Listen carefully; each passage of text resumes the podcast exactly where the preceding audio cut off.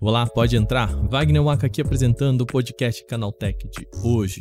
E esse programa vai repercutir uma reportagem da jornalista Patrícia Campos Melo na Folha de São Paulo deste domingo. O jornal publicou uma reportagem que aponta o Brasil como uma peça central entre a batalha de Estados Unidos e China pelo mercado de semicondutores, o que impacta na produção de chips. Segundo a jornalista, a região brasileira teria forte procura dos Estados Unidos para que o Brasil participe do chamado nearshoring, ou seja, um fornecedor mais próximo do país norte-americano. Nós vamos falar qual é o atual cenário da produção de chips aqui no Brasil, apontar qual a participação atual do nosso país nessa e entender quais os caminhos que nós podemos tomar dentro dessa disputa.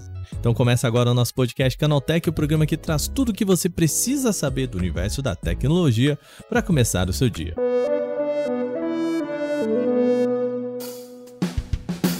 Olá, seja bem-vindo e bem-vinda ao podcast Canaltech, o programa diário que atualiza você das discussões mais relevantes do mundo da tecnologia. De terça a sábado, a partir das 7 horas da manhã, você tem os acontecimentos tecnológicos mais importantes aprofundados aí no seu ouvido. De domingo, tem também o nosso podcast de entretenimento Vale Play. Lembrando lá no nosso outro feed, segundas-feiras, porta 101 e a partir de agora, nós temos também o Teletransporta às quartas-feiras a partir do meio-dia. Então segue a gente para você não perder nada, tá joia? Sem mais então, vamos para o nosso tema de hoje.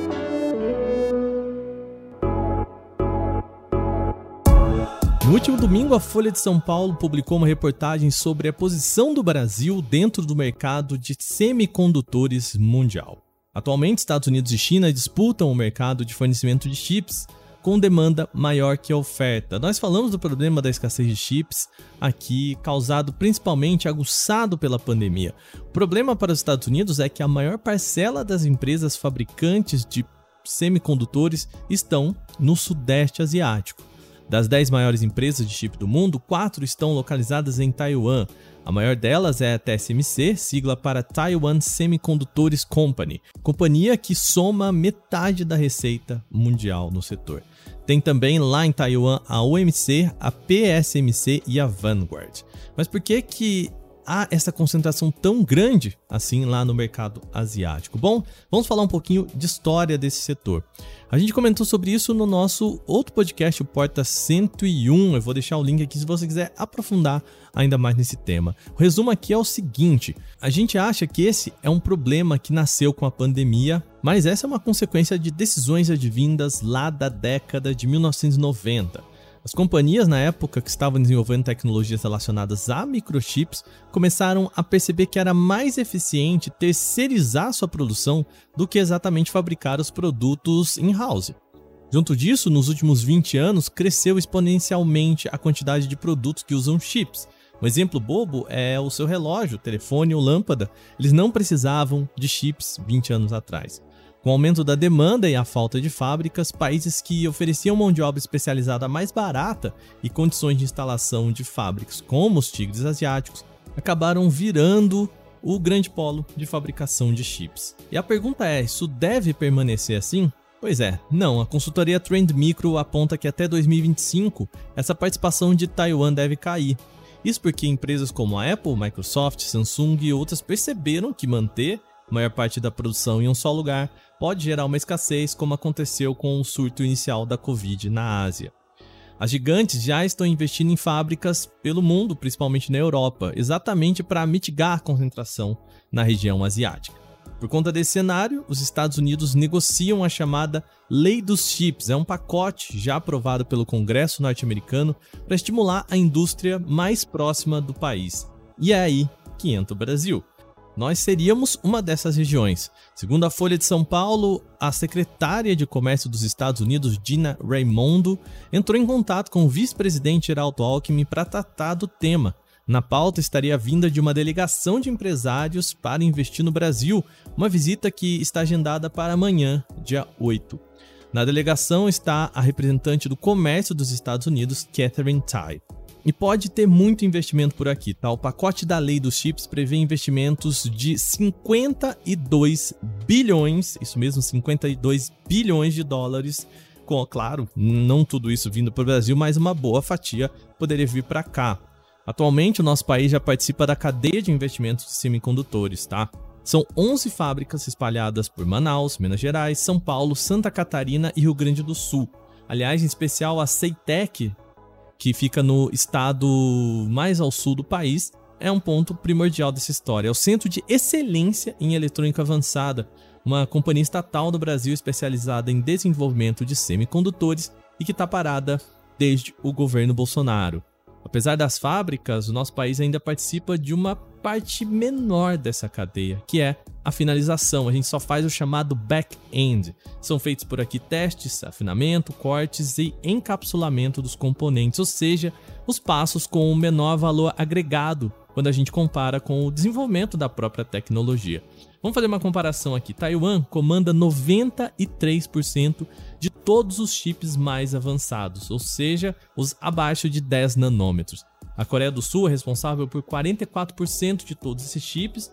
A China aparece em terceiro lugar com 15% dos chips e os Estados Unidos com apenas 7% da produção. O objetivo então seria aproveitar algumas plantas aqui do Brasil com investimento e transferência de tecnologia e começar a fabricar chips acima dos 14 nanômetros por aqui, só que agora no front-end, saindo desse back-end que a gente tem.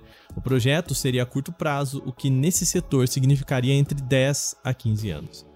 O setor poderia ajudar também alimentar braço da tecnologia com demanda por chips não tão de ponta assim como a indústria automobilística, atualmente interrompendo produções sem acesso a chips. Só que esse investimento dos Estados Unidos tem uma contrapartida importante. Vamos lá. Segundo a lei dos chips, há possibilidade de investimentos em países estrangeiros com algumas obrigações a serem seguidas. O ponto principal é que as empresas que receberem fundos americanos não podem, no prazo de 10 anos, participar de nenhum negócio envolvendo a fabricação ou aumento da capacidade de produção de algumas faixas de semicondutores para a China. Além disso, o governo norte-americano também teria de ser alertado sobre alguns tipos de negociação com o país asiático. Qualquer indústria que use dos softwares, tecnologia ou maquinários transferidos nesse acordo não poderiam exportar determinados chips e componentes para a China sem que os Estados Unidos autorizassem tais movimentos, ou seja, restrições que podem gerar rusgas com um dos principais parceiros econômicos do Brasil. E claro que o governo de Pequim não está parado também nesta negociação. O presidente Luiz Inácio Lula da Silva tem viagem marcada para a China ainda em março. O investimento no país para a fabricação de semicondutores está na pauta desse encontro. O investimento chinês viria com um viés um pouquinho diferente. A ideia seria então investir nessa estatal, a Ceitec, e garantir autonomia para o Brasil na fabricação de chips. O argumento chinês é de que essa evolução local poderia também garantir a segurança nacional. E como que está o Brasil nessa disputa? Bom, obviamente, ao nosso país não interessa fazer nenhum movimento sem que as propostas estejam de fato feitas. Como disse já antes, a representante do comércio dos Estados Unidos, a Catherine Tai, vai viajar para o nosso país amanhã para um encontro com representantes do governo. No final do mês, tem a visita do Lula à China, que também pode trazer novas cartas à mesa. Como um queridinho no que Patrícia Campos Melo chama de guerra fria tecnológica, interessa nesse momento ao nosso país torcer pela briga e se beneficiar as ofertas de ambos os lados. O que deve acontecer, no mínimo, vai acontecer só depois de abril. Bom, terminada a nossa principal notícia de hoje, vamos para o quadro Aconteceu também.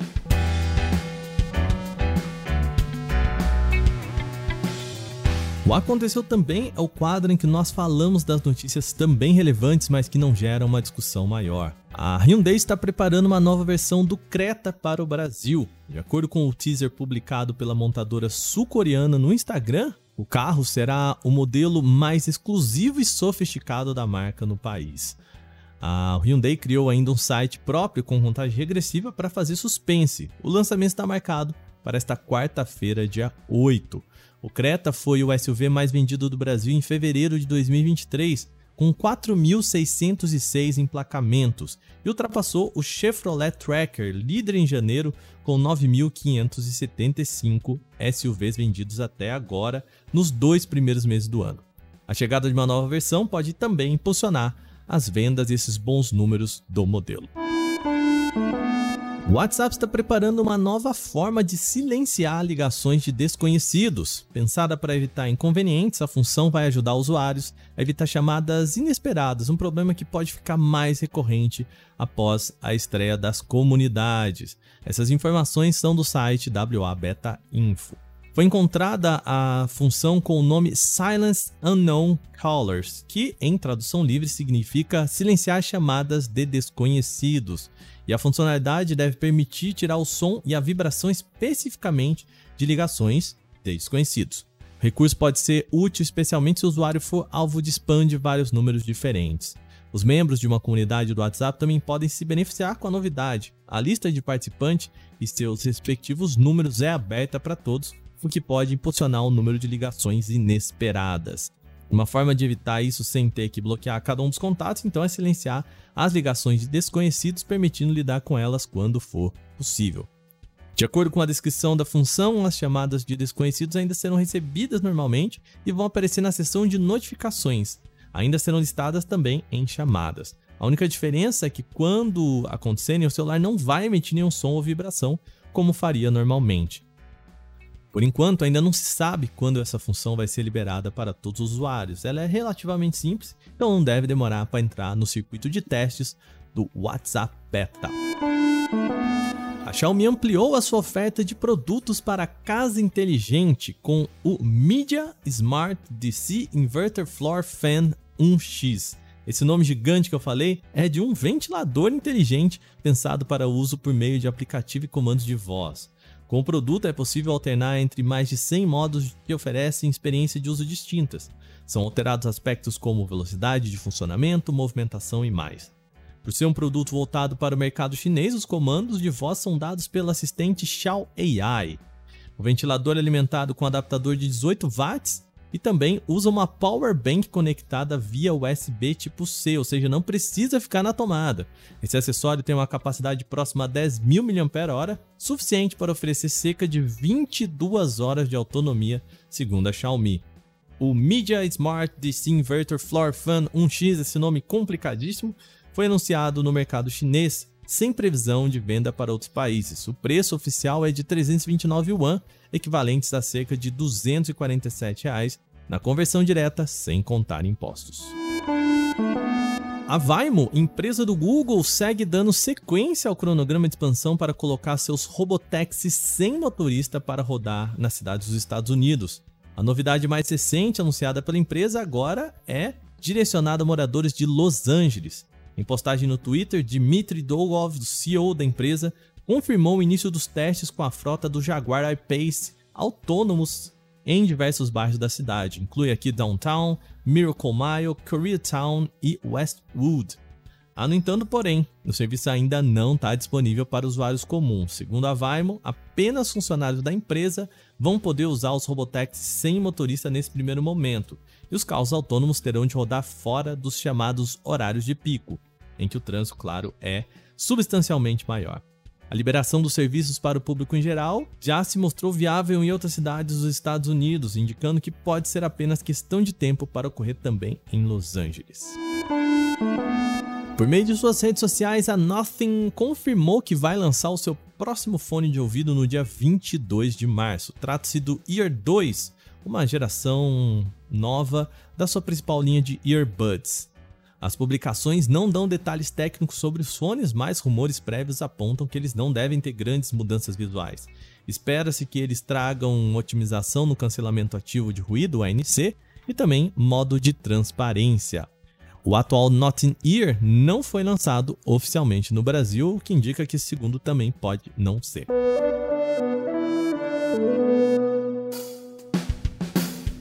Bom, e com essas notícias, o nosso podcast Canaltech de hoje chega ao fim. Lembre-se de seguir a gente, deixar aquela avaliação em seu agregador de podcast se você utiliza um. Nós lembramos que os dias da publicação do nosso programa são de terça a sábado, sempre com episódio novo, logo de manhã, às 7 horas, para acompanhar o seu café. Esse episódio foi roteirizado, apresentado e editado por mim, Wagner Waka, e também contou com reportagem de Paulo Amaral, Igor Almenara e Vinícius Mosquen. A revisão de áudio é feita por Gabriel Rime e Mari Capetinga, com trilha sonora de Guilherme Zomer. A capa desse programa foi feita por Eric Teixeira. A gente vai ficando por aqui. Amanhã tem mais. Aquele abraço. Tchau, tchau.